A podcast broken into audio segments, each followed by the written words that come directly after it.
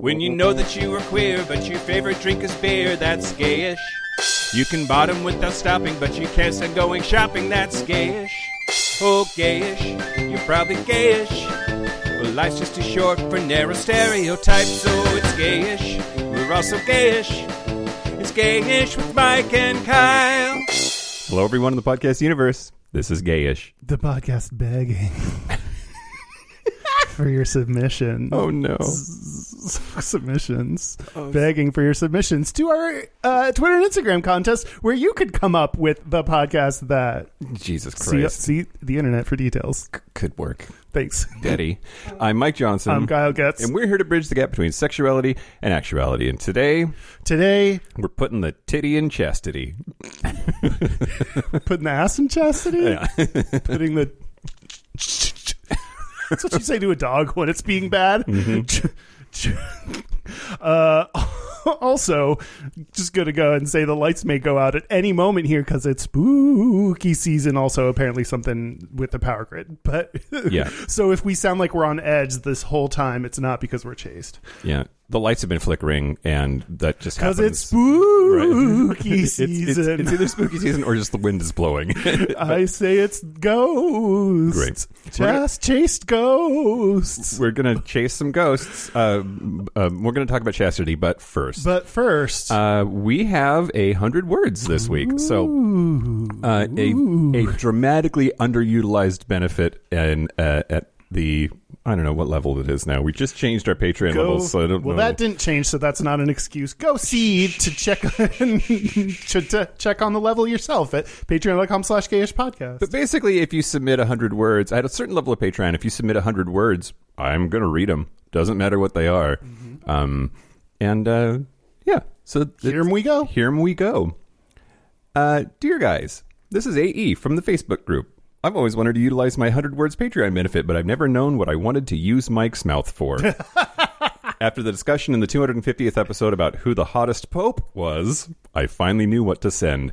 I'm not sure if this will make a believer of Kyle or will turn him even further away from God.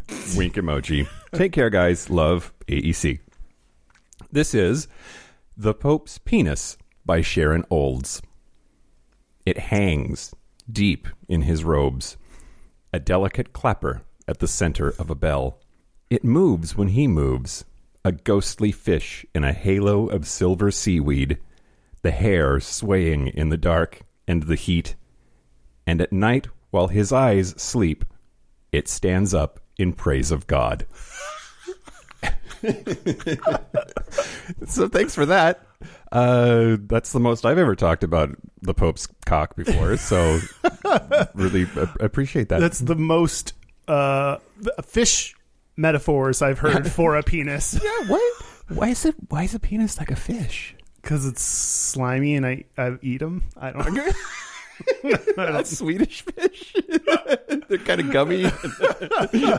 produced overseas. I don't know. Oh, man. All right. Well, thanks, AE. And uh, the rest of y'all out there, uh, if you have this as a benefit, please feel free to use my mouth. Yeah, yeah.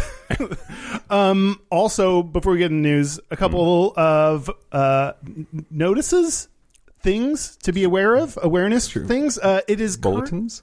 Sure, this is the Hmm. virtual bulletin board. it is appearing in the very first time in the middle of this episode. Wanted roommate.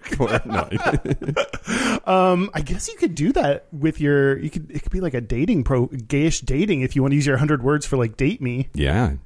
Yeah, absolutely. My fish is so blessed or whatever. Um, asexual. It is currently asex, asexuality awareness week, October twenty fourth through thirtieth. Um, I'm going to talk a little bit more about asexuality. Great. That'll be fun. Um, also, uh, October 26th, which I think was a couple days ago, Intersex Awareness Day. Yeah. So, um, some some good weeks. Hey, everybody. Hey, asexuality people. That's how they prefer to be referred to. And intersex folks. Hi. And Great to have you. To any intersex aces out there, Oh! we're noticing the shit out of you right now. yeah, I see you so hard. uh, news? It's time for the news. Shut your mouth hole. It's time for your ear holes. News, news, news. News the first. Great. So, uh, yeah, this is oh man, how do I want to do this? Okay, so there was a gathering at a home in Was it Wool- magic? Woolwich Township in Gloucester County, New Jersey. And uh, this dude named Christian Smith uh, was at this celebration, and one of his relatives brought a gay friend to this celebration. And apparently, Mr. Smith, who is 23 years old, lost his shit. He objected to the presence of a gay person in the family home, said it was a house of God, and went on to use homophobic slurs when referring to this gay guest, which resulted in an altercation between him and his stepfather, Dennis McKenzie, 43. Quote, the stepfather took a swing at Mr. Smith and I believe maybe superficially hit him. Uh, Smith was not injured in the scuffle, but proceeded to take out a Glock 19 and shoot his stepdad three times. Uh, he was shot in the head and body and died at the scene. Holy shit! Yeah, yeah. So, um, The stepfather was not the gay guest. No, though? no, no, Like, no, but just- defending the. yeah, yeah. Wow. Like this is my house, and it's okay for this gay person to be here. Maybe stop being a fucking dick about it. Of course, the most reasonable response is to shoot him to death. Get out your right? gun. Yeah. Yeah. Um. Yeah. So what what I think is the most ridiculous, not like it's already been fucking Yeah, ridiculous, yeah. is it's trying to claim that it was an accident. So Smith's public defender, Catherine Constantine Blinn, told the court that the shooting was accidental. Uh, she said that the shooting had not been planned and noted that Smith had disassembled the gun after fatally injuring his stepfather. Quote, What that suggests to me, Judge, is that this was accidental and that in order to prevent any further issues, Mr. Smith disassembled the gun until police arrived. Hmm. like, oh, this accident- darn gun keeps going off. I, I better keep take it apart. fucking apart. murdering you. This is so. Yeah, no. The accident would be while disassembling. Right. Then it went off. Not like the order of operations here is very important. Yep, yep, yep. So the assistant prosecutor, uh, um, Mr. Anton, said, uh, "You can't quote accidentally shoot somebody three times." yeah, yeah. Yeah. Oh no, she. I misgendered. I mis. I misgendered the prosecutor. Um, did I misgender the prosecutor? Yeah, Dana. Dana Anton. Sorry. She said, "You can't accidentally shoot somebody three times," which, regardless of gender, I agree. Yeah, Um, yeah, anyway, uh, Judge Mary Beth Kramer found that there was probable cause for the murder charge and for a second degree charge of possession of a weapon for unlawful reasons. And uh, but a third charge for unlawful possession of a firearm was not brought forward since Smith had legally bought the gun in Pennsylvania. And um, bail has been denied. Uh, the judge describes him as a danger to the community. yeah. If you get so angry, you fucking shoot like your relatives. Yeah, don't. Yeah, Yeah. man. Yeah.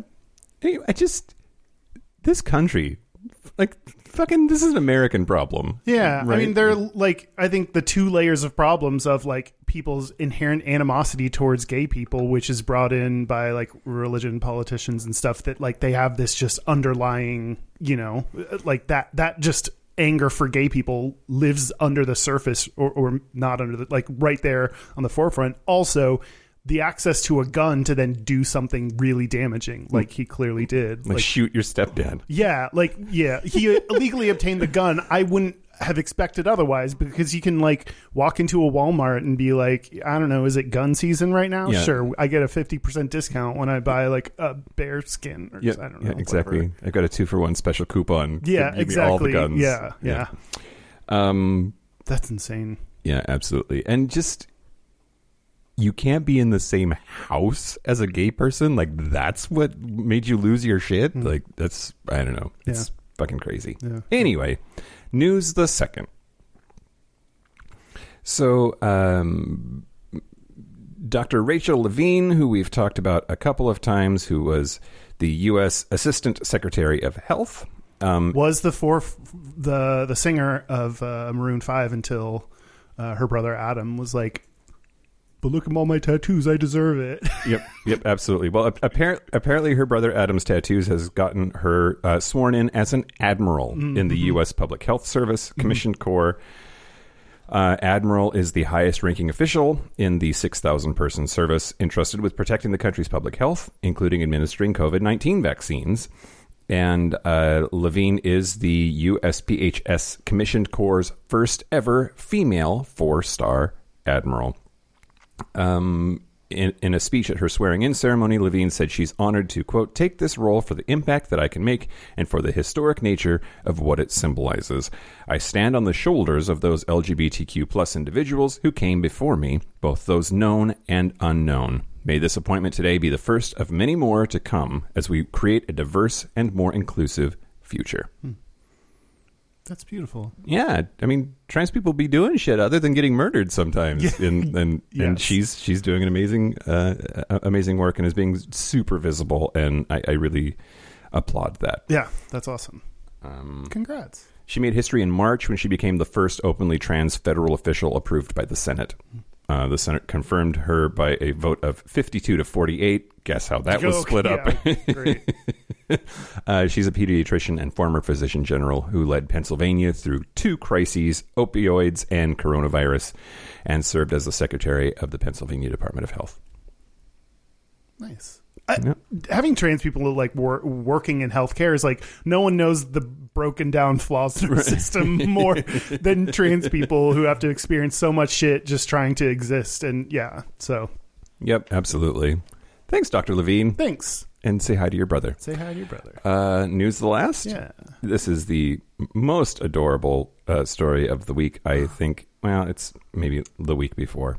October 15th, there was an event at a Vermont high school uh, where they, at their homecoming football game, there was a drag ball. At halftime, there was a runway with a mix of students and faculty members dressed up in drag. Um, gowns, wigs, makeup, a big crowd in rainbow colors to cheer them on. Uh, it was it was mostly organized by the GSA at Burlington High School. Uh, Ezra Totten said, uh, who's the student leader of the GSA, said, "quote Things went amazing. The stands were completely packed. It was just so heartwarming to see. Uh, there were." I'm really glad you said it was organized by the GSA because like you could you could if it's I the could- football team, it's maybe problematic. I could find ways that people could have fucked this up real bad, but like that, yeah. When like actual gay people are organizing it, that, that helps me feel better. Yeah, Yep. Uh, uh, so let's see. There were drag kings and drag queens, and um, some that were quote a bit of both. um, uh, they walked out into the field, and the crowd started to chant "drag ball, drag ball," which is great. Performers paraded and danced to show support for LGBTQ people, and lip synced to Todrick Hall's "Rainbow Rain." I haven't heard that. Um, let's put that on the Spotify. I, guess. Yeah, I guess so. Uh, Andrew LaValle, an English teacher who looks real good in this dress, uh, came up with the idea. Quote, we had some people that are pretty involved in theater come in and talk about how you put on a persona. And uh, uh, he joined students on the runway dressed in a Shakespearean burgundy gown and a wig. He said he was inspired by Lady Macbeth and Marie Antoinette. The GSA knew people in theater. I'm so surprised. Right. That's, that's incredible. They had those connections. How did they manage that? They really crossed the divide there. Oh man. Uh, the athletic director Quarren Pickney suggested that the show be held at homecoming. Uh, LaValle, the English teacher and GSA advisor, said, "quote I was just really hoping to give our students who are both out and the students that were in the stands who are not out a moment to shine and feel loved and know that there is a place for them in public schools." Um, pretty great. Yeah, that's awesome. Yeah. Um, that's the news. Um, well, we're going to host our own virtual drag ball right now. Walking down the runway are Yeah. the Patreon supporters who I've, in my mind, dressed up in drag. Great. Doesn't help because of the, any of this, but thank you to our first performer, Ali Sexton. Look at them walking down the runway. Get it? Yeah, go, go, go. Okay, So many sequins. So many twirls. uh, th- thank you to Param. Oh, cool. Param? Param. Okay. Yeah. Some. Why? Why are you lunging, Param? That's a weird move on the drag, but I. Lo- but everybody loves it. So impressive. That's hard to do in heels. Very difficult to do. Shows a lot of strength, leg strength. Uh, thanks to Jana or Yana. Uh, Yana is uh, doing uh, double backflips, also in heels. Yep. Yep. More impressive. Yep. Yep. Just not to be a you know outshined. Yep. Uh, um, and Andre, who's just walking very confidently, but like has a really good walk, like a tight walk that's Yeah. like Dropping that hip. you know. Is that what you do while you walk? guess, I don't know. Okay, that's that you said it like it was a thing. We're we're, we're not drag queen gays, so we don't fucking know. Thank you to all the participants of this impromptu drag ball um, and for supporting us on Patreon. Um, go to patreon.com slash gayish podcast. Uh, two things remember that we have a new $10 I like to watch level. So if you like to watch, that's where all our video content that we have. So you can see us. Be real cool while we record. So sexy. I, we we often do it naked. Um, and our uh, our next uh, Patreon happy hour, which anyone at any level Patreon gets to join, is on November third. So you have some time to uh, join and hang out with us, and always a lot of fun. Quarterly Patreon Zoom call. Yeah. Wednesday the third at six p.m. Pacific. Anybody who's a patron at any level, come hang out. Yeah, You want to talk about chastity? yeah. Okay. Um, I okay. I wanted to first ask. We didn't uh, talk about this when we were like planning this Yeah. um, ahead of time, but like, should we have had a chastity, a, a chastizer on on the show? Chastitizer? Yeah, Uh, yeah, we got fucking Dan. It's Okay. fine. the fucking Dan will be talking about his own uh, chest experience uh, on the Patreon segment. Um, Yeah. but on the, I mean, on the main episode, we're not. Uh, you know, we're we're talking about things we read and talking about kind of a subgroup of people and Yeah. kink and whatever. Yeah. Yeah. I mean, it, we have we have fucking Dan to blame slash congratulate Do for we? this episode, What? right? Oh, because he suggested. yeah, Yeah, yeah, yeah. Because uh, like Locktober is a thing, which I'm going to talk about a little bit later. Mm-hmm, Um, and uh, apparently he was locked up during the 250th episode live stream, which that's that's Who n- knew? news that we got Yeah, today. yeah. And not just locked up, there's more to reveal about what was going on during the 250th episode. oh wow. Okay. Okay. I'm nervous. Yeah. Um, But yeah. I I wanted to. I've been thinking about this a lot, not just in terms of this, but uh, you know, whenever we, I, I think a common critique is sometimes like we should always have someone on to talk about a Yeah. thing that we don't know. It's our And- show. Fuck them. Yes. And so I I wanted to like I've been thinking a lot about this so both say and also like hopefully set the scene for like what is going to happen. And so you can decide for yourself if you want to listen to it. Like we are not like a 20 a gay 2020 or like a, a gay dateline. Like we are not saying we represent all of chastity. We are not the you know time Yeah. magazine of here's what chastity is. And so we've covered all angles. Like that's not we're just not that big or important to to represent that. And I think uh, it is both. It is very useful to have people on to talk about chastity, but also I think part of trying to understand things and learn things. Like they always say, like don't force other people to always do the work for you. So you Right. have to. I think it's important to be able to sit down and do your own research. So if we're doing our own research and coming back and talking about here's what this person who does this experiences i think that's also a fair way to ensure ch- people's like their authentic experiences being represented Yeah. um, and if you're an expert in chastity you may hate this because we're you and i don't well i we haven't asked do you, have you ever chastitied yourself That's a weird verb. Um, no, it's not it's normal mike you're the weird one i'm normal Um, no. I- well, uh, no.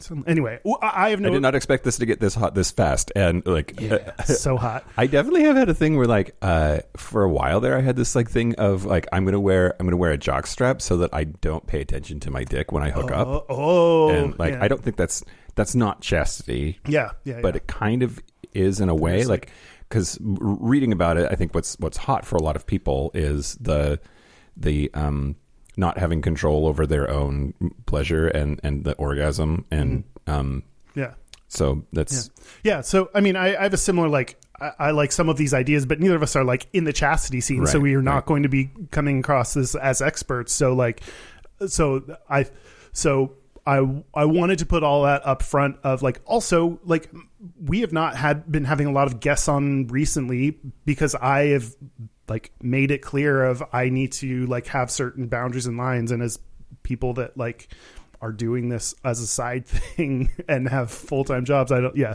uh we we are doing what we can do. And I think it's a useful conversation to have uh introduce at least you know the people that do listen to this concept in a uh, in a way that hopefully communicates it hopefully is representative of it. And if we get anything wrong let us know and we'll correct it next time I mean, chastity is a sub thing. Those people are just used to taking what they can get, right? yeah uh, th- yeah you're welcome You're- i didn't think about turning this whole thing into a we're your doms now yeah. uh okay do you want to start Sure, I'll start. The history of chastity belts or chastity. I think you're you're going to touch on on some of this also, right? But um, so the the chastity belt got its start as an anti-temptation device during the Crusades. So the whole saga is just that you know we're invading the Holy Lands and and that's what i call it when someone fucks me Yep. uh, that the knights would leave to go on the crusades and that uh, he would make his lady wear a chastity belt to preserve her faithfulness to him. Um, and there bunch of different designs that that uh, come from that era. Ex- And of course, she didn't get to put a chastity belt on him to preserve his right, uh, chastity to and faithfulness to her. right. Of course not. Yeah. Of course not. Except, hey, Kyle, Hey, Mike. all of that is bullshit. Apparently, that's Oh. just not. That's just not true. That's Oh. totally fabricated. You didn't Like- tell me you were doing lying history. Right. Yeah. I didn't know we were doing two histories and a lie. it's in this space I think of like the story makes it seem like it's possibly or probably true Yeah. so then people just kind of believe it Yeah, and it was on Monty Python and the Holy Grail. exactly exactly. A documentary about what it was like in those days. or Robin Hood right right Robin Oh, Hood uh, Men in that what I'm Tights? I think there there was also uh, Robin Hood Men in Tights had a had a chastity belt but there's this like It somehow entered the collective consciousness that chastity belts were this thing that happened in the Middle Ages yeah. N- no, Oh. it's just just just not true. Um, uh, there are some early examples that probably were true in like the 16th century, but it was very limited and um, uh, just not something that people knew about. So we've done enough history segments now, Kyle. Who, when do you think it happened? Who actually made chastity belts a thing? Uh, it started in uh, 1843 by a dude named Fred Dronovich. Look, look. Could it have been the Victorians, Mike? It could have been the Victorians. It was the Victorians. It was it, yeah, it was the Victorians. What? But but his name was Fred Dronovich. I don't know right. what his name was. Okay, so you can't say I'm wrong because you don't know for sure. Point Kyle. point, Kyle. So uh, y- yeah, it, it, around the 18th century, um, the, the evils of masturbation became a thing. Uh, was widely regarded as harmful in Western medicine. Uh, medical journeys, um, medical journals at the time um, uh, advocated the use of chastity belt or chastity belt like devices to prevent masturbation uh, in female children and adolescents. Even some women, the whole uh, idea of that um, sex or sexuality, feminine sexuality, was the cause of hysteria. Isn't uh, aren't these the same people that had like dildos at their office in case they needed to pleasure a woman because she was so hysterical? Right. Like they Yeah. they've like used dildos as a device, a medical device. Like for sure. It, it- I mean, they they were so obsessed. They were so obsessed, yeah, just yeah. like the Christian right today. Yeah. And um, anyway, so what's what's interesting to me about the Victorians is that that chastity belts kind of have this rise for two different reasons. One is bullshit, and one actually has some very sad practicality to it. The, f- the f- the first is that we thought masturbation was bad, that it would- did horrible things to your body. Some of the things that people wrote about like what masturbation would do to you are absolutely hilarious. Um, and uh, the, like you can tell what a chronic masturbator looks like because they look depleted. Their eyes are saggy, and the skin is so like spermless. right. Yeah, like all of their essence has been removed from them, which that's kind of hot. But anyway, uh, but but the other is uh, around the time of the Industrial Revolution, we see a lot more women in the workplace, even in places like factories, and um, th- th- they were wearing chastity belts so that their male coworkers wouldn't rape them. Oh like boy, it, it was it was it was le- it was less about protecting her purity from her behavior of like wanting to get railed but rather to ensure that she had some kind of protective layer there when she was around dudes that she was working with holy shit. and uh, what oh, oh uh, you just look disturbed because yeah, it's just like just like the, the yeah, I'm just horrified by that story. Sorry, that's all. I, there was no correction. I'm just horrified. That's the face. yeah Yeah.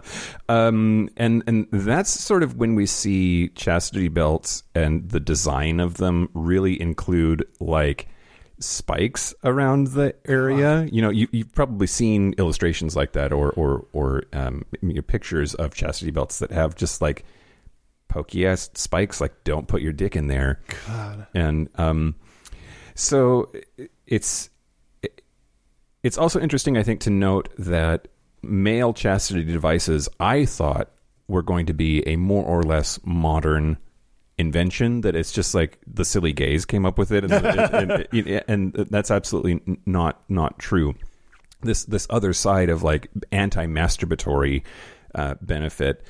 Uh, there was a patent that was filed in the United States on June 20th, 1911, that was for a dude chastity belt. There's the picture of it. And like you put your dick and Oh, balls it's in got there. like a, it's got holes.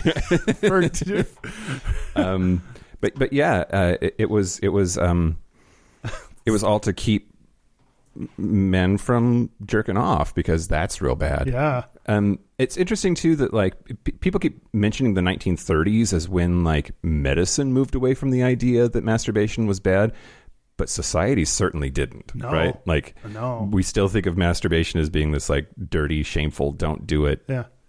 thing. I um, remember growing up, and I, I did not grow up religious. Did not go to church except for like when my friend had a you know cookie eating ceremony or whatever they were doing up there, and um, so like I, I just grew up feeling like masturbation was bad, and I like did it a whole bunch because because obvious obviously Yeah. little hormone riddled kid, um, and I was like going in for the doc to the doctor like for a checkup, and I like. s- was like, I'm going to stop masturbating because I don't know if he knows. You know, can he tell by like doing the ball feeling to make sure I don't have a lump kind of thing? And I like couldn't get myself to like stop masturbating and uh, like I- I had all this shame about it and no one I don't I have no idea where that came from definitely not from my parents definitely not from a religion like Yeah. it was just inherent in society I guess I don't know I don't know where I got the idea that it was so bad but Yeah, well, eh, because there's all of these, I think,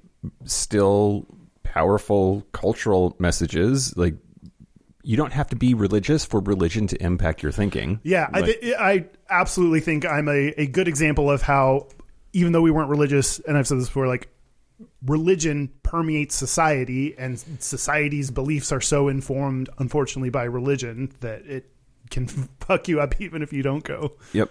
Yeah, absolutely. Um, and and then there's also the legacy of like the medical impact, right? Like if we full on believed as a society that jerking off was like going to cause you to die Yeah. or go insane or both, Yeah, I think it takes a while for that the impact of that to that collective. to go away. Yeah, yeah, yeah. Um Did you? How did you feel about masturbation as a kid? Um, I mean, I I want to blame the Catholic Church, That's fair. which is fair. a good. Yeah, it's a good repository for blame. I mean, uh, Catholic dogma still is that it's bad, right, or, or wrong. That spilling seed and that like Mm, that that was the sin of Onan, or uh, and therefore Onanism, which is a, a you know synonym for for masturbation. Is this the jerking off episode You're- again? Maybe Anyway, people loved it. So uh, I mean, I, I was also similarly like felt guilt and shame and like a reluctance to explore myself in that way, and um, I, I think that's all an unfortunate byproduct of just like the world that we live in. This is super problematic. You were, you were talking about something. Uh, this triggered a thought. I didn't have. I had to look it up. Martin Luther, the founder of Lutheranism, and uh, but uh, he said about masturbation, he thought it was one of the gravest offenses likely to be committed by those who were celibate. He was like, he didn't think that priests should be celibate, that they should actually have an outlet for sexual energy. He said, quote, nature never lets up. We are all driven to the secret sin. To say it crudely but honestly, if it doesn't go into a woman, it goes into your shirt. and um, so I, I- just I, I think that uh, I don't know how to feel about that because this, is- this is like it uh, it's it's a lot, he had a dude friend named Shirt. right? no, it's going into Shirt. yeah, Martin Luther said it's okay. Shirt, Yeah. take it. Um, yeah. So there are uh, also examples of chastity belts that are like have been in museums, like the Musée de Cluny in Paris, and uh, uh, that have been on display as being like this was Catherine de Medici's chastity belt. No, What? no, Oh. like it's a fake. So they finally they took it off of display because it it just it just wasn't. It was it was made Not true at all. made in the 18th century or whatever. Um, yeah, that's more or less the the the history of chastity belts. I also wanted to, I guess, talk briefly about um, the history of Locktober, which I think is Oh. is interesting. So Locktober is this idea that you practice chastity for the month of October. That you get locked up and you give the key to your honey or something or sweetie, uh, whatever, and um, key holder is key holder. used, okay, yeah. great. Um, that just makes me think of like you put it in one of those slidey boxes and hide it under a rock in your front yard. Like, that's the, the key Oh. holder. Uh, Mistress Leather um, and, uh, and other companies will allow you will, will act as your key holder. You can like mail them the key to your chastity, Oh. and they will ma- with the date that you want it returned. oh, I'll do that. Send them Send them in.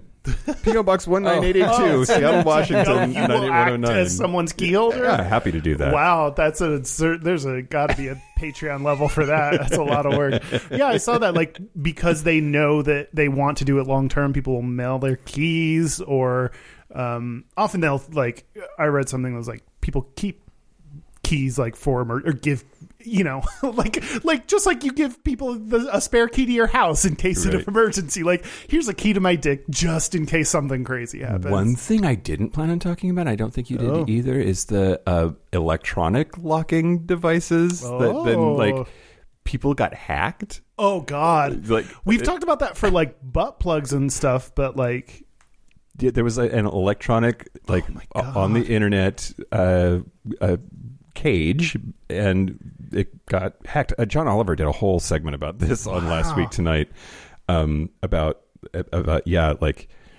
it became r- ransomware or whatever, right? Like I'm not going to unlock your dick until you send me, uh, you know, a hundred thousand oh dollars or whatever. And- God, that's horrifying. Don't upload your electronic locks to the iCloud, everybody. Um. Oh, long term use. I saw a uh, interview on I think it was HuffPo that did it with uh, with a, a a penis cage manufacturer who was saying that to his knowledge, the longest anybody had ever worn one was one year and one day, and that that was that beat the previous record of one year held by the same person. Like he Oh, decided okay. to to break his own record Yeah, by yeah. by a day. And uh, historically speaking, that's only been possible like since the advent of plastics and and stainless steel. Um, before before that, it, you just could not wear a device for that long because the materials would not have allowed for it. It would be irritating and could get infected. And, and Mm. I mean, with today's organic locks, that it's just like your straw. Like now that it's compostable, it's going to break down yep. pretty quickly. You take one bath, and there goes your entire lock system. um, yeah. The, so the the history of Locktober, though, as this idea of of of every day of October, it, you you should stay locked up. Um, one of the it, it is it is it is very very it's very new. Um, uh, 2013 on a forum is what at least this one person on Pedophilus pedophilius.com Kay Isn't that Barrett Big Bird's friend? Kay, Kay Barrett, who's a dominatrix, did an interview, and uh, Hey kids, today we're going to learn about sexy stuff. yeah, yeah, Yay! Elmo loves penis cake. or whatever. um, uh, she says that the earliest reference she could find is from 2013 on a forum, which doesn't even use the word Locktober, but definitely is this guy talking about how his goal is to be locked up every day for the month of October. So it's co- Um, like Locktober sounds like someone specifically was like, "Do you want to do it in August?" Like, lock, just no, that doesn't work. We got to pick a different one. Like that, that just accidentally fell on the best month to create a portmanteau out of. I guess so. Man, getting lucky. Unlike I mean, sometimes the internet does good things. uh, but uh, the critical mass appears to be in 2016. But Oc- October of 2016 is like when it really started taking off. And um, this particular dominatrix says that she's participated since 2017. And um, I- I- I- yeah, and the the popularity of Locktober appears to be just because once it started happening, people started writing about it, and that made people do it more. but yeah, yeah, like yeah. big, big like mainstream media places have been writing about Locktober now for for a while, and it, it's it's gotten it's gotten more and more popular. A while, meaning years, not yeah. Yeah, like five or six years, Yeah, gi- yeah, give or take. Anyway, that's that's that's a bunch of history stuff. Yeah. you stuck with me through a lot of that, Kyle. Thanks. Oh, I definitely did. That's for sure. Great. I agree. Um, okay, so yeah, we uh, it's interesting because chastity. We are talking. I mean, obviously, the, what the what the original request or thing is is more about the um, uh, the the sexy version that's fun. But yeah, Yeah. I'm also going to talk a, a little bit more about both sides of it. I'm going to start with the uh, the uh, religious kind of side of chastity. Yeah. You talked about like kind of the history and where it came from, and mentioned that even modern day like chastity is still a thing being preached and advocated for. So, Yeah. um, I'm going to talk a little bit more about that. Uh, so first, um, I looked up chastity in Urban Dictionary, and my favorite definition was a funny joke created by a Catholic priest while he was surrounded by underage schoolgirls back in the day in England or some shit. used by the church today to make horny people feel guilty for getting down with each other. Yeah. Which I like that I was like this is the perfect definition. Yeah. Suck on it, Merriam-Webster, or don't, because you're chaste. Um, so I went to, I looked up some like kind of current views of chastity, or Yeah. and I uh, there's a site called chastity.com. Great. Okay. And I read the three blog articles that were the main featured ones on their webpage and wanted to throw a, little, a few quotes at you from the current cur- current blog bloggings of chastity. Quote me. Quote, I will quote you so good. Hold on. I have to release my LaCroix from its chastity. Ah, so pleasurable. Um, first is an article called The Importance of Pure Affection, published on 8 10 21 by Hudson Byblow. Okay, Hudson Byblow. Um, I hated everything you just said. There's so much stuff that I said that's all horrible. Okay. Um, he talked about this guy, Dr. Jordan B. Peterson, who was thrust into the limelight. This is what I. this dude is not having sex, and he, he couldn't help that. He was, um, talking about Good Lord. Go ahead. Sorry. get your shit together I just- right now. You said by blow, and I just got Got excited. parched. Okay. um, uh, it's talking about healthy masculinity, and one of the things that apparently this doctor, like preacher, I don't know, said men shouldn't strive to be nice, but rather men should strive to be dangerous, but with self control. what? This uh, there's so much weird shit in there. That's I like imagine you're turned on by that, but like, it would be hot if it wasn't like some I don't know anything about Hudson Byblow. I'm gonna assume that he's some straight cis dude right about this because I think that's pretty Seems- fair. Um, like men should not strive to be dangerous. That's all. Re- no, Yeah. no, stop. And in fact, quite the opposite. yeah. Dangerous with self control. No, don't be. don't don't do that. That's very bad advice. Um, the he talks about the uh, proper form of touch and said quote if any if someone thinks any touch would send them down a spiral of going too far then they're right in avoiding it for the sake of avoiding the occasion of sin and this is like uh, when they're talking about no sex it's like you can't express you know you can touch uh, but don't do it if you think it's going to send you down this spiral and it's like very Ugh.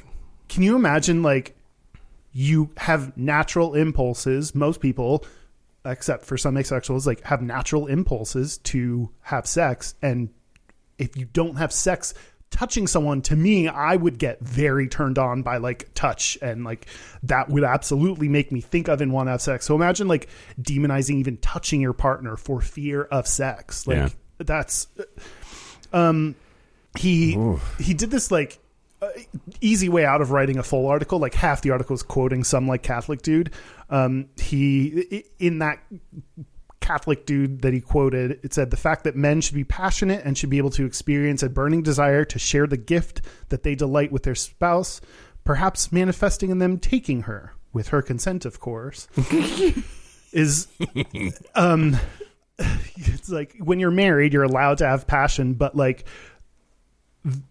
it's interesting like i i see that as like we can't say taking her anymore so we have to throw in that she's consenting but like to me that is is still your you didn't buff you didn't soften the blow enough of like describing it as taking your wife like Yeah. that that's clearly your view of what sex is and i would be very curious to hear them define consent in any rational or normal way Well, there are those jurisdictions. I don't know if any of them are still this way, but probably because the world is fucked up, where like marital rape is not a thing. Mm-hmm. yeah impossible like like that you can't. Yeah, yeah, yeah. So like, they, it's interesting that I think they're trying to adjust or update their language a little bit. Like the fact that it said with consent at all, like cool. Right, Let's yeah. start caring about that. But like talking about taking your wife or being dangerous but thoughtfully, like there's I don't know. Um, uh, and the last quote from this article I will say is virtue, which is increased through hard work, is the reason a man treats his woman with dignity, not because of his neutered lukewarmness that keeps him afraid of responsibility.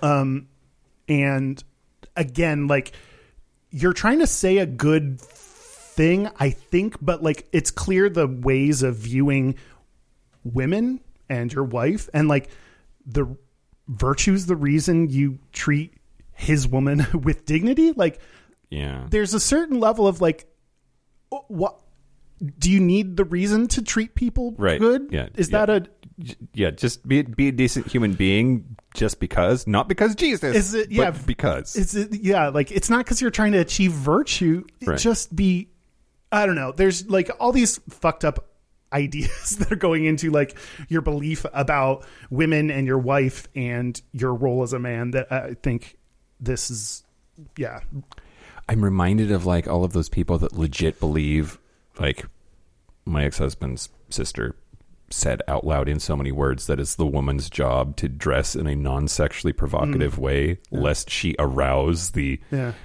deep passion that men can't help themselves. like, it's so fucked up. Yeah, yeah, yeah. Super fucked up. Um, another article I by the same dude um, is uh, talks about porn and how um, I I really just fuck this guy. Like I hate him so much. He talks about the uh, horrid scourge of pornography that is destroying relationships. Sure. Um, he said, if entering in por- into pornography was rightly seen as a form of self abuse, then it would be easier for people to connect the use of pornography to the topic of trauma, and uh, talked about it as a like a form of self harm, which like fuck right off because Yeah. it's like one of these things where you're without need creating something that you are then viewing as harming yourself. Like you're creating a thing that you naturally want. It's like if someone said blinking was bad for you and you're like, Yeah. of course I'm going to blink or want to blink. And when you blink, then you're bad. And now this is a form of like abuse. You're like creating a definition of what it is to abuse yourself that doesn't need to be there in the first place. Sure. Yeah, absolutely. Um, last article I'll mention is about um, from Sarah LaRue. Um, that was also the third article posted on this about free and with full consent, which apparently is something you say like you enter in a marriage with uh, freely and with full consent. What's Um, what's partial consent? How is there anything but full consent? Right? Like, what's, I mean, partial consent could be like you can put in my mouth, but not in my butt. okay, all right. You can marry me, but you can't marry my friend. I don't know. it's partial. I don't know. Um, so she says. If you cannot deny yourself sexual pleasure, lust will color your perspective when approaching a potential spouse, and you will marry the pleasure instead of the person. Barf. it, and like this is part of the like rationale for i guess because you're just so fucking horny like you just find someone that you just like fucking can't think of them as anything else but like your little pleasure vehicle that you want to be married to. Like there's some degree of like yeah when you first meet someone it's fun to like hook up and there's there's like there's an aspect of sex but like it- it's kind of what you're talking about of like you that doesn't men don't exist in this world where like oh now i'm 100% pure animalistic instinct and i can't think of anything else. And then i get married and i'm like oh shit. Yeah. you were just fun to fuck. Like Yeah. it's just Yeah. i don't know Yeah, yeah, yeah. What a what a weird relationship to like sex has this special crazy mystic magical horseshit attached to it that like so many other things don't. Yeah. And um it's weird. or she talks about like you know your relationship with christ will help you break your lust and it's like another way to like religion is can be a form of abuse like Absolutely. to to say that you will not feel lust or like if you feel lust then you're sinning and so you need Christ more and you eh, people humans most of us naturally feel it and will then feel bad and need Christ like it's it's like this weird abusive relationship that like Yeah. Yeah, yeah, yeah. Yeah. If, if you're starting to feel horny, just think about Jesus. No, not sexy Jesus. Jesus, Jesus. a- angry vengeful Jesus that's scolding you Full white and silver caftan Jesus that you can't see anything. Anyway. Um, she did say one thing that I actually agreed with to to her credit. Um, in talking about the good relationships and what they mean, um, she said, "If you are terrified of being alone, fear will cling to any reasonable prospect that comes along, and you marry the relationship instead of the person." So she talked about like what are mostly focusing on pleasure and sex as like don't get so hung up on this thing. You need to be like there's a there's an aspect of like learning who you are, being independent, and like loving Jesus and whatever that made it so when you marry, you're marrying another person and not the idea of relationship because you're worried about being alone or the pleasure attached to them. So like there are parts of that that make sense. There's Sure. like some some good ideas floating through this horrible like toxic opinion of, of sex sex and sexuality. Yeah. Um, so, I mean, uh, all of that is fucked up, and all, all of that is to say, like, these I think are the really harmful beliefs that are clearly actively being promoted today Yeah. of what a lot of people naturally feel and make you feel bad for it, and then uh, these are why we feel bad about ourselves, and these these are why like. I even sometimes feel bad about the podcast we do because it's so sexual and like you're not supposed to. That's not supposed to be a thing. Right. Um, but there's some forms of sexuality that are okay, like Big Mouth, like is an entire TV show about the budding sexuality of like this kid and Yeah. I don't know, like it's weird what is sexually allowed and not. I don't know. So we are, we I we have this fucked up idea of, of sexuality and that we really need to break. Yeah, we do. How do we do that, Kyle? We talk we we talk about it. That's a that's a first step. Talk about it, talk about it, talk about it. Pick a little toggle, pick a little toggle, Yeah. cheap, cheap, cheap. Okay. Pick a lot, fuck a little more. Uh, is, it, is it my turn then? Yeah. Is that what we're doing yeah, now? unless there's a third uh, host that we have here that wants to go next. I don't know who else would go other than you, but yeah. Um. Well, I figured. I figured. Uh, so for Locktober, for those those those of our listeners who are like into that, Yeah. Figured I would just like because they're all locked up and can't do anything about it. I was going to try to turn them on. So um, I found. I Wait, can we before we like transition from like the shitty form of chastity into the like what what makes or I don't know if now's the right time. Like, what what is the difference then? People like there. I just talked about people preaching chastity in a way that I think is very fucked up. Yeah. and you're about to talk to, you know, this kink or subgroup of people that do it, and I think it's good and healthy. So what's the difference? Yeah, I mean the, the the religious chastity that you're talking about is the denial of pleasure. It's the denial of uh, it's a moral uh, failing to engage in sexual activity, so you have to stop it.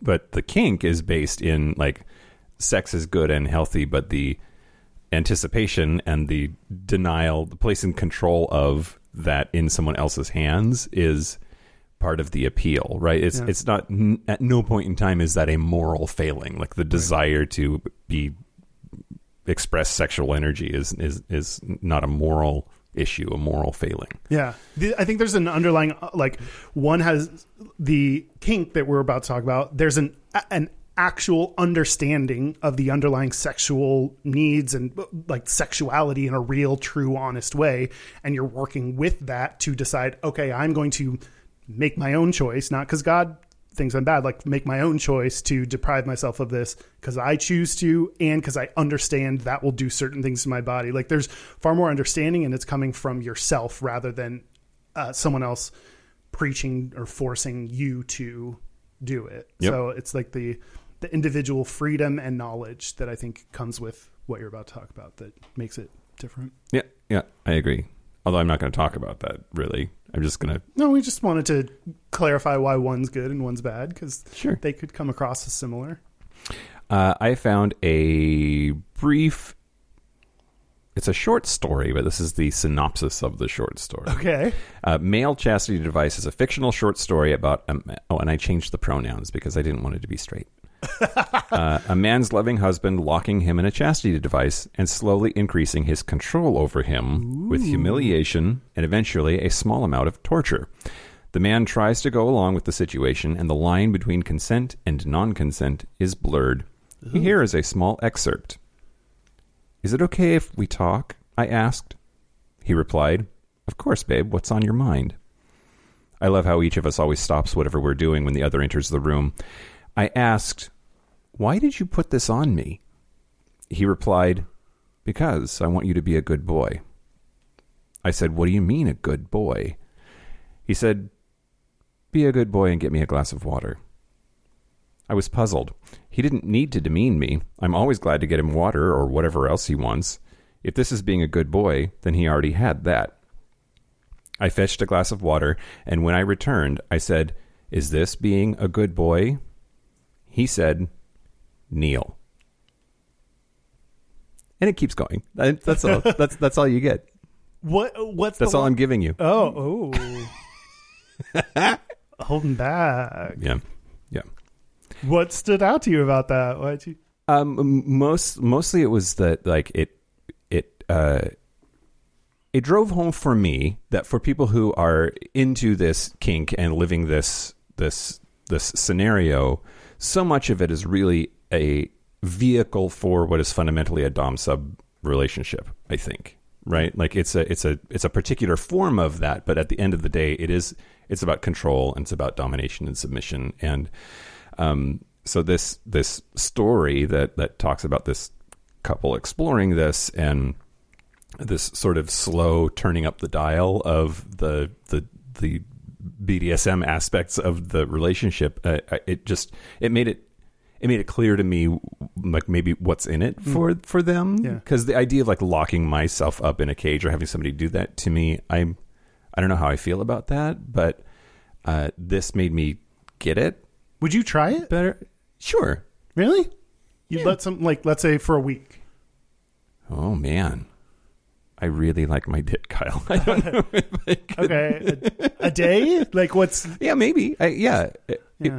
maybe because I do. I, I do like. Um, I've been sort of exploring for myself. I think like the dom sub stuff, like because it's never really been part of my like dynamic I thought too much before. But in my mind you hated that stuff. Like you could try to pretend to like be dommy because some people wanted that, but like your heart was never really totally in it. yeah, heart not in it is different than hate it. Like I've I've never been anti or turned off by, but just kind of. Yeah, like t- turn it on when I when I the other person that's what they're looking yeah, for or and- want or and whatever. It seems, but it, yeah, it seems like it does nothing for you, But- and like Lately, it's been like more fun and oh, um, sort of exploring that or whatever. interesting. Yeah. And would you? but- Okay, so would you like to be the more subby one then? I I I am arriving at a fairly new like revelation about myself that I'm a switch. Which there's a school of thought that says that all switches are actually subs then because they're just they can only be a dom by pretending to be. Because, uh, but I and I I reject that, but I just want to acknowledge that it's out there that a, that a true dom would never consider ever being a sub. So the fact that you like both means you're not a true dom. Um, but uh, I think that's horseshit. Um, why are we talking about this now? well, because I, I, I'm just surprised. It it seemed like something you could do, but you didn't. You were totally indifferent towards it. Didn't do anything for you. Just did, just because I want this other person to have fun, enjoy themselves, and um, or maybe because you felt like you needed to. I I just had this different perception of where you're at with these kind of dom and sub things, and so it sounds like this is a potential like. You're, You're right that it is changing. You're right that it is shifting. Yeah. Like your characterization is more or less accurate to me a few years ago or whatever, and we don't talk about it that often. But Hmm. Yeah. um, it, that's definitely that's definitely changing. Yeah, I could. Uh, yeah, when I was reading about this, yeah, they're like the article I read was very like described the the sub part, the someone else having control, the you releasing all like control over this part of you, them deciding when. Uh, and where it gets to be unlocked and and but it, it felt which all of this I could understand like I, I think I like these for like shorter amount of times. Like I would have sex with someone and do this like it within the context of like one like hookup or something. So th- I don't think I would be into this because like I I get like I'm like yeah it'd be fun to be super sub, but like but then I want you to leave and then I want to keep being me. Like I would not want to lock on like I don't I, I don't I don't know that I would want to live uh, like Yeah. a life of sub. I I think my like my I just don't have the like sexual long term sexual appetite. Like I don't know to to maintain that.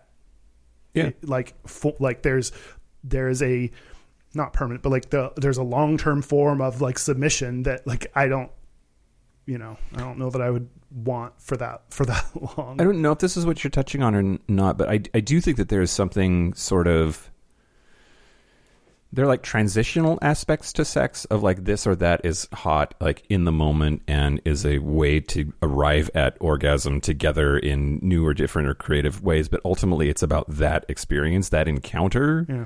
This, some aspects of like like chastity are not that. It Yeah. is a long term. Like if you have a cage on for a week and that's a kink for you, then like you're basically sexualizing your entire existence for multiple days in a row, or months, or a year in one day, or whatever the fuck, right? Like, and that's that seems way different than Yeah. here's a thing that works for our sex life in the moment transactionally. Yeah, I I think yeah, there, there are things I like. I think they're fun and kinky, but like would not want them all the time. Like yeah, once I'm done with that sex, I'm like, okay, now I'm gonna like exist as a regular person. If someone said, "Get me water," because I'm your dom, like on a like Tuesday right before work, I'd be like, "No, I'm tired, dude. Like I don't I don't want to be this for you all the time. You know." yes, Dan. Have either of you had someone uh, ask you to refrain from coming or jerking off for a period of time before, before like you meet up with them or or anything like that? Sort of chastity without the device. No. You, uh, it's not exactly what you've asked, but like in uh, most of my flirtation with Dom sub uh, stuff has been virtually, like a lot of sexting, a lot of like phone calls and shit like that, and uh, both as a Dom and as a sub, like telling somebody that they can't come until I say it's okay, or being the person that's not allowed to come until told it's okay. I mean, that's that's sort of in that space, but that's more on the on the scope of like five to ten minutes as opposed to like days or hours or whatever. I'd be like, sure, that's great. Totally, totally doing it as, as I'm like jerking off that night. Like, yep, no touching at all. Um, this out.com article I read talked about uh dude uh, at Kate Jock, at least on Twitter, and, and talked about his interest in this and that like part of it it was like well, when I'm locked, then that I have all of this sexual energy that I can't release, and it makes me go to the gym more. And partly that's in so then I can service my like the dom more. Like if this could get me to go to the gym, like god damn it, maybe. But like to like I can barely even care like enough to do that, but to like I'm gonna exercise so I'm the like the best sub possible in service. Like that just sounds like so much work. I Yeah. can't. I can't sculpt my body by not eating a chip, like much less like doing. I, I just don't have that level of dedication to a dom that would would allow me to do this. Yeah.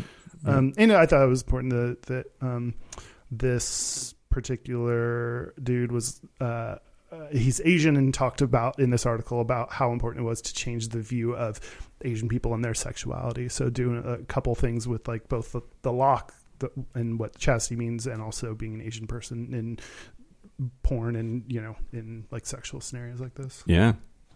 The one thing you said before the story is like the boundaries of consent and non-consent. That that seemed like a big like uh, there shouldn't be any non-consensual aspects. Like Yeah, and in this particular story, uh, the male chastity device, um, it was it was originally a, a straight a straight couple, and she Lame. she had him locked up and was was turning it up. And it's interesting because I think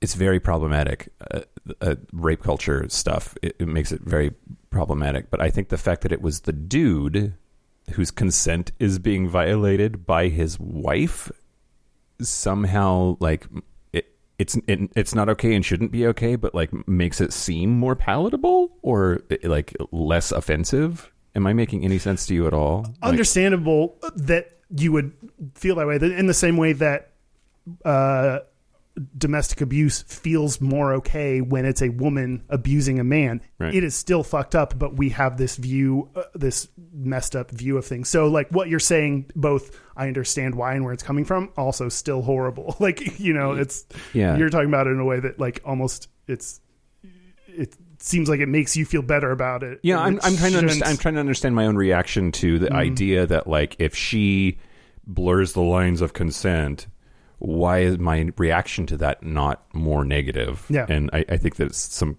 cultural Yeah. shit that I want to like work on or, Yeah, or whatever. yeah. But but I also wonder about the idea of like, can you consent to non-consent? Right, like if you if you have the if absolutely.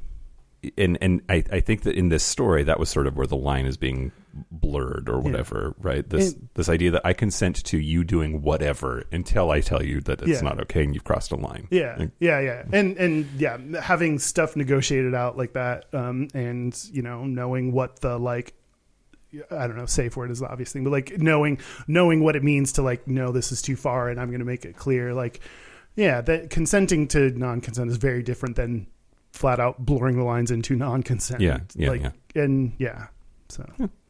Um, should I talk about asexuality and chastity? sure I it's an interesting combo isn't it? yeah So there there are a few concepts I want to cover in here, but the biggest reason I want to talk about this is because there is this notion. Hopefully, you know, w- people that listen are um, advanced in their knowledge enough to not believe this, but there could still be a confusion between asexuality and chastity, and even on the um, asexuality.org. Uh, website, which is uh, I think a great resource to has FAQs and explanations and good resources and everything. Um, they even have on there asexual person an asexual person does not ex- experience sexual attraction. And then unlike celibacy which is a choice to abstain from sexual activity asexuality is an intrinsic part of who we are just like other sexual orientations. So they even very upfront on their what is asexuality make that clarification so that's enough to make me believe that that is, still is a there's a confusion between those two sure yeah um, and so we're looking at these extremes and absolutes of asexuality. What? like a I, I don't know why this is blowing my mind, but the idea that like somebody says I am asexual and somebody thinks, "Oh, you must be celibate." Like that just presumes that there's no possible universe in which that person doesn't want to have sex. They must be choosing not to have sex. Mm-hmm. So it's just it's asexual erasure to even frame it that way, and so like they're getting in front of that by by explaining the difference. Right. And, R- yeah, I think a lot of us, part of the reason there's so much hate and intolerance in the world is people are like unable to un- think about concepts that are not themselves. Like, oh, there are people, I experience sex, sexual arousal, and, you know, want to do sex stuff. Yeah. Like, and everyone I know wants to as well. So, like, they can't even picture someone who just doesn't have that feeling yeah. um, at all. Um, so yeah, it is not a choice. It is natural part of who they are and how they are made, um, which is a good um, part of LGBTQIA plus, mm-hmm, um, mm-hmm, mm-hmm. and it makes sense as a non. What's the non gender? What's the Sarah's acronym that she really liked? Gen, gen gender and GSRM, gender, sexuality, and relationship minority.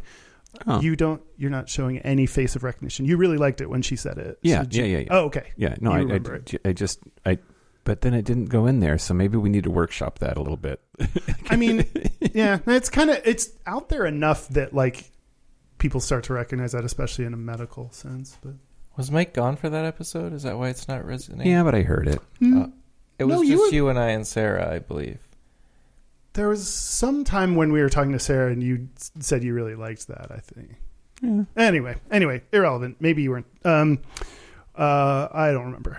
Go go figure. Um, but uh, a sexual minority, most people do experience sexual attraction, sexual urges, tingling in their in their nethers. Um, Too much tingling, see a doctor. But uh, asexuality does not make our lives any worse or better. We just face a different set of needs and challenges than most sexual people do. Um, and I will also remind you in asexuality, there is a big spectrum. There is, it is not just, okay, asexual, no sexual urges or whatsoever. There, um, some people may uh, experience the feeling of wanting to be sexual, just draw the line at not wanting to experience that with anyone else. So they may still masturbate, they may not. They may, um, uh, people that are gray sexual may want to uh, have sex with certain people or certain times. So there's just a huge spectrum uh, that exists within the asexuality umbrella um, that it, it is not as pure and simple as asexuality. They're chaste like the end Yeah. of end of list. Like Yeah. so, basically break all the notions you would have about what asexuality means, and and realize just like everything, it's a it's a spectrum yeah, for sure. a wide variety of experiences. One uh, one thing though that I thought was really interesting is an overlap in interest between an asexual person and chastity like Okay. these two interests combined and so um, on reddit there's a bdsm underscore aces subreddit um, that uh, I wanted to just read this person uh, posted about exploring this area, and I just wanted to read uh, a paragraph of what they said about it. Okay. Um, I find the mental stimulation of DS uh, power exchange far more exciting and satisfying than the emotional and physical stimulation of sex. And as soon as I started exploring kink, chastity appealed to me right away, but not for the reasons sexual people seem to enjoy it. I don't see it as a punishment or prison, but a shelter, a safe space. It's a power exchange that comes with a constant physical reminder that someone else is in control. I don't have to worry about the overwhelming pressure to perform sexually as someone with a penis. My key holder is taking care of that for me. She's keeping me safe. It's comforting to be owned, freeing to not have to deal with erections. From what I've heard, for most, a constant state of denial intensifies arousal, but after a few days locked, for me, I get this really calm, euphoric feeling a sense of satisfaction that I'm right where I belong, safe, secure, and taken care of. I'm full of these constant warm and fuzzy feelings, and literally all I want to do is cuddle. Exclamation. I should have, and all I want to do is cuddle Uh huh. um, which I thought that was such an interesting, like, different take on, you know, so much of what we were talking about. Like the the goal behind is yeah, like building up arousal and denying yourself something. But for an asexual person, experiencing chastity, it's for completely different reasons. And I Yeah. thought that was a really interesting personal. That is from Mock Bingo user Mock Bingo on Reddit. This it's like a it's like a it's like a penis hug. I love penis hugs in my butt. That's very different. Very different. No, but com- comforting and and um, nice, warm, fuzzy, Yeah. kind of a Can be connotation. And it sounds like being able to like they didn't say this directly, but like getting rid of anxieties and like it, you're just not in control of that as someone else is, and that seems like a. I, I I guess I could understand maybe that that side of like releasing your anxieties and just letting someone else be in control. Yeah, Jesus, take the wheel. Jesus, take the wheel. That's the Last thing that they would say probably, but um, yeah. Great. Um, I'm going to tell you about the band Chastity Belt Okay, sure. Because why not? because why not? So Chastity Belt was formed in Walla Walla, Washington, right in A real place. backyard. That's their that's their uh, slogan. We're a real place. They went to Whitman College and met each other, but it's uh, it's it's it's Julia Shapiro, Lydia Lund, Annie Truscott, and Gretchen Grimm, and um, so it's a lady band. It's Lady band. yep, uh, Well, sometimes known as a band. Yep, exactly. Um, but the fact that they're into alternative rock, uh, noise pop, pop rock, um, and Noise pop? yeah, I've never heard of that genre. me neither until I started reading about Chastity Belt. But it's, um, uh, in, it's that's an indie rock subgenre. Anyway, they formed this band, and uh, it's just it's really interesting. Um, when I where did it go? Sorry. Quote, they take a humorous approach to feminine stereotypes and customs in their lyrics, challenging gender norms and femininity as a construct. Um, the lead singer, uh, Julia Shapiro, started originally in a band called Childbirth. That is a Seattle band that apparently still is active and does stuff together. Um, but uh, it's like a sort of a local supergroup in a way. Like it's a bunch of other Seattle bands that Uh. then have members that do this childbirth thing. They perform in maternity gowns.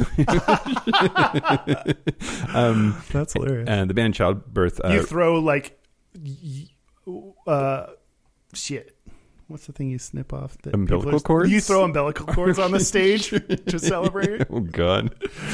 um, uh, Childbirth received some notoriety on websites like Pitchfork and Vice magazine for their viral song "quote I only fucked you as a joke," which made Spin magazine's top 100 songs of 2014. That's uh, they they just are really like. I listened to some of their stuff earlier, uh, and I, I, one of their um, one of their songs is called "Seattle Party," which I think is really Huh. really fun and interesting. But my favorite song of theirs, uh, at least so far, just kind of poking around, is um, a song called "Pussy Weed Beer," okay. and it's it's not pussy weed and beer.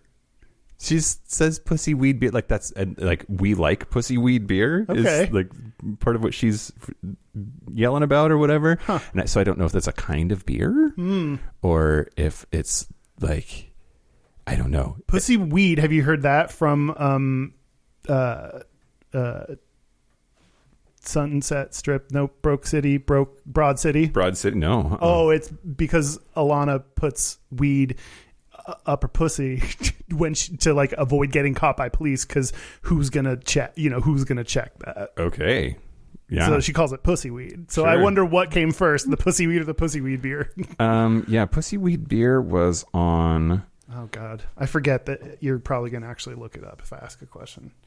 I think so. They had a, their first album was called No Regrets, which I think is hilarious because it's something that Dan says all the time. Um, uh, and I, I think it was off of that one. I think Pussy Weed Beer is off of No Regrets. yeah, uh, from 2013, um, which I think is pre Broad City. Anyway, anyway, they're amazing. I think they're fantastic. I like the stuff that they're doing with like gender and femininity and and and really very unapologetic about the whole thing. And uh, I'm I'm hoping to see them sometime. Unfortunately, they're not currently touring, although they are going to do a show in New York next week on November sixth. Um, so yeah. It, anyway, that's Chastity Belt. Uh, apparently, originally they were going to call themselves "Fuck Chastity Belt," and then somebody said like maybe you'd get more gigs if you dropped that that part. And uh, but there was also a period of time when the uh, the, uh, the lead singer was like doing she had a chastity belt made out of meat. She was wearing a chastity belt made out of meat, and it was. It, uh, I don't know how. I, I don't know what the reasoning was for that, but it was apparently way like er, er, in their early days. Was that And inspired by Lady Gaga's meat dress? maybe? Yeah. I, I mean, who who knows? Anyway, that's And now Mike is going to do a rendition called uh, Ass Weed Beer. Ass Take Weed it away, Beer? Mike. no. Fine. Yeah. Anyway, that's that's chastity belt the band. Um, do you have more? No. No, the the last thing that I wanted to talk about, I'm just not sure how that how this all fit in, but um, uh, on on February 8th of 2010, AOL News reported that Dexter Blanche, a dog breeder from Louisiana, introduced a chastity belt for dogs What? called PABS, which is Pet Anti Breeding System. Um, it's made of polypropylene and uses an eight buckle locking system and a washable mesh pad to prevent intercourse in female dogs. Oh my god. Yeah, uh, uh, This sounds like a little bit of an animal abuse. Like that sounds like a hefty tool that I don't know. I yeah. so the ASPCA, there's this uh, Dr. Kathleen Makalinsky said that quote for the majority of animals, spaying and neutering remains the most beneficial option. But then the AKC, the American Kennel, Kennel Club, said um, that uh, based on some UC Davis research, uh, they say that the owner of large breed dogs will have a healthier, longer lived dog if the pet owner would wait until the dog is of the appropriate age before spaying or neutering, and that maybe this is a way to prevent them from getting pregnant in the window between maturation and getting them spayed or or, or neutered maybe but like specifically the female dog is the one that this device Yeah. like w- works for it's just it's just really interesting to me that like there's a whole controversy about dog chastity belts That- yeah. That doesn't, yeah, like saying there's an eight locking mechanism. That doesn't feel very like that. That doesn't say like we did the least restrictive thing. And I mean, obviously, I only have one dog to take care of. Yeah. Rather, than, like it was very easy to not let my dog fuck anything for a little bit until his balls no got you, oh, snipped. oh, okay i was gonna say you're bad at not letting him fuck things Oh, now when as long as the other dog owner, I think in an ideal world, let him fuck them, and then your dog is going to get angry. Some some dogs love it, so like whatever. But if but if not, your dog is going to get angry and snip at him. And that's what he deserves, and that's the only way he'll learn to not do it. So, like, Yeah. I have to have like communicate with the other dog owner to make sure they're okay with like letting them be dogs and do their thing. Like, just at a random dog park, I wouldn't let him yeah do that. So, yeah for sure yeah. Maybe maybe he does need a chastity belt. Maybe I'm coming around on the dog chastity belt system. would he just hump the chastity belt He's like, "Ooh, I've got some friction right here that I can go along with." I'm going to talk a little bit about humping a chastity belt in my Patreon segment. Wow. Of course. Of course you are. uh, well, should we? Should, did we do it? Yeah, I think I think we covered some a lot of different takes on chastity. Should we take uh, take a break and talk about whatever the hell Dan wants to talk about? Let's lock ourselves up, give him the key, and just be his subs for a bit. Great. should we take a break? Let's take a break. Let's take a break. Lock it up. This is the part where Mike break. Are we are we ready then? Yeah. Are we back? Or we're back. we're back. We've locked ourselves back into the chastity of Yeah. this episode, and we're gonna do our gayest and straightest. We're gonna do our gayest and straightest, but first our website is not haveanicegay.com. it's gayishpodcast.com. But if you want to check out our other podcast, you can look up that. Nice gay. Um, our social media. Which you should particularly take a look at our Instagram and Twitter at Gayish Podcast, but we're on a bunch of other shit um, for the contest. Where if you tag someone and your suggestion for the podcast, that the winner, I will I will use your submission. I will use your submission to my whim and testimony. Wow, you're good at this. Uh, and it, contest ends October 31st, so I will be picking someone after. I didn't. We didn't talk about that. I'm deciding. I, I think. um. So yeah, uh, submit your be- best things, and I'll pick one. Our hotline, you can send us text messages or leave us voicemails. It's 585-5-GAYISH. That's 585-542-9474. Standard rates apply. And our email is gayishpodcast at gmail.com. And our physical mailing address is Post Office Box 19882, Seattle, Washington, 98109. Uh, quick programming note. Uh, we said it at the top of the show, but I'm going to say it again because y'all apparently need things repeated to you. Uh, our quarterly Patreon Zoom call is going to be on Wednesday, November the 3rd at 6 p.m. Pacific time.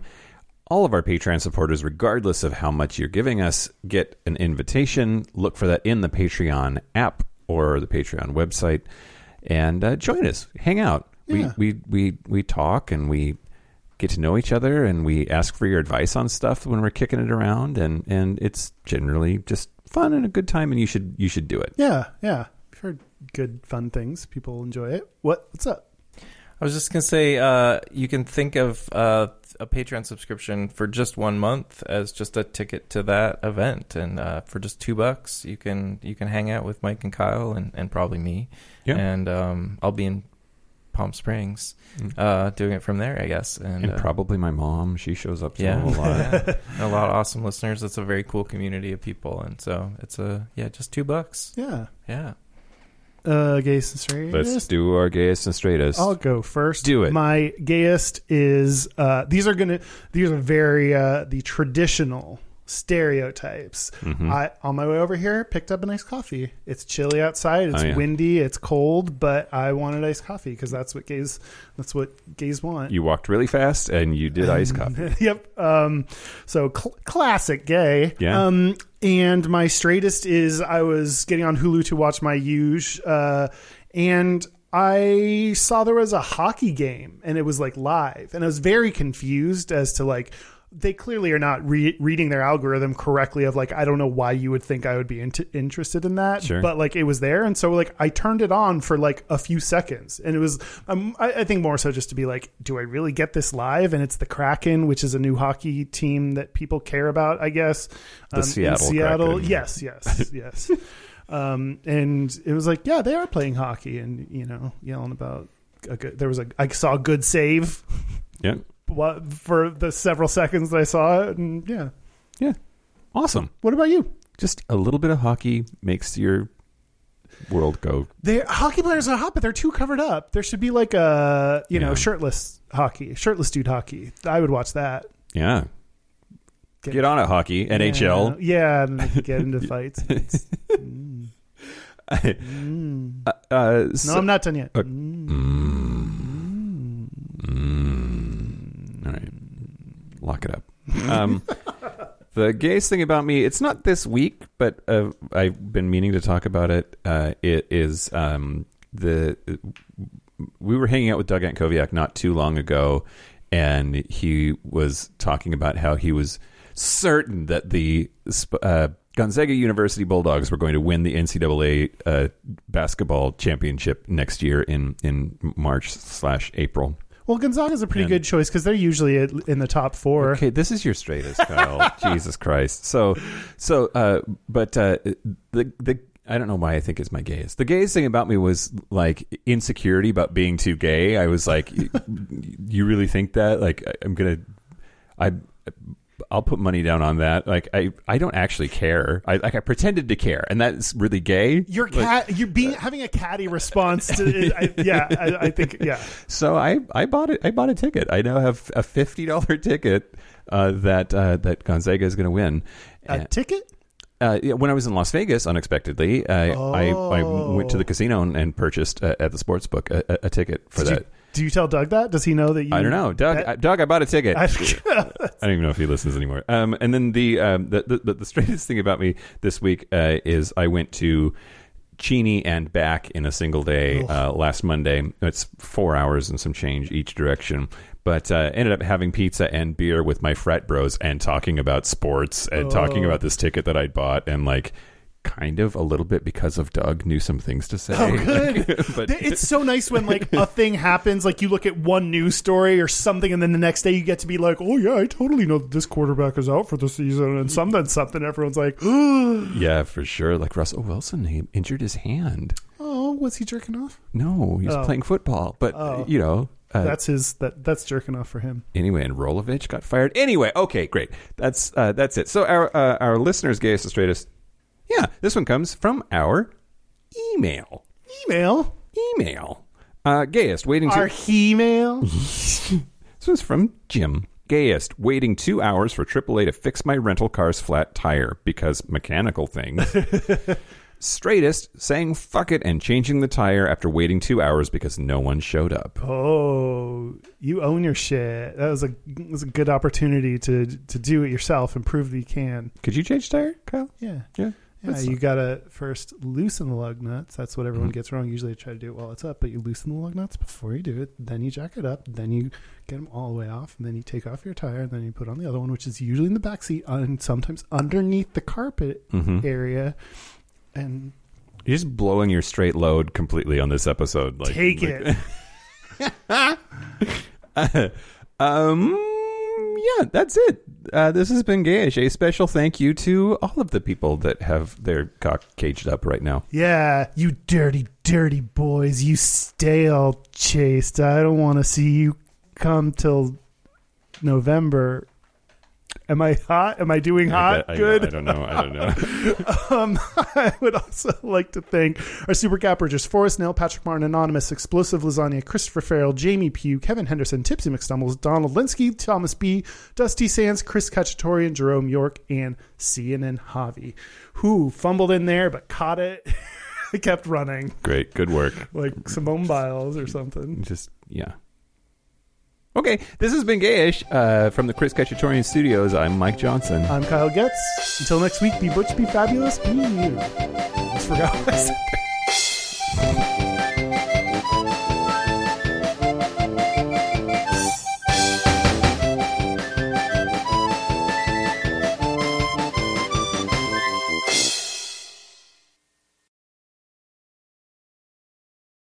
Hello, everyone in the podcast universe. This is Gayish. The podcast begging for your submission.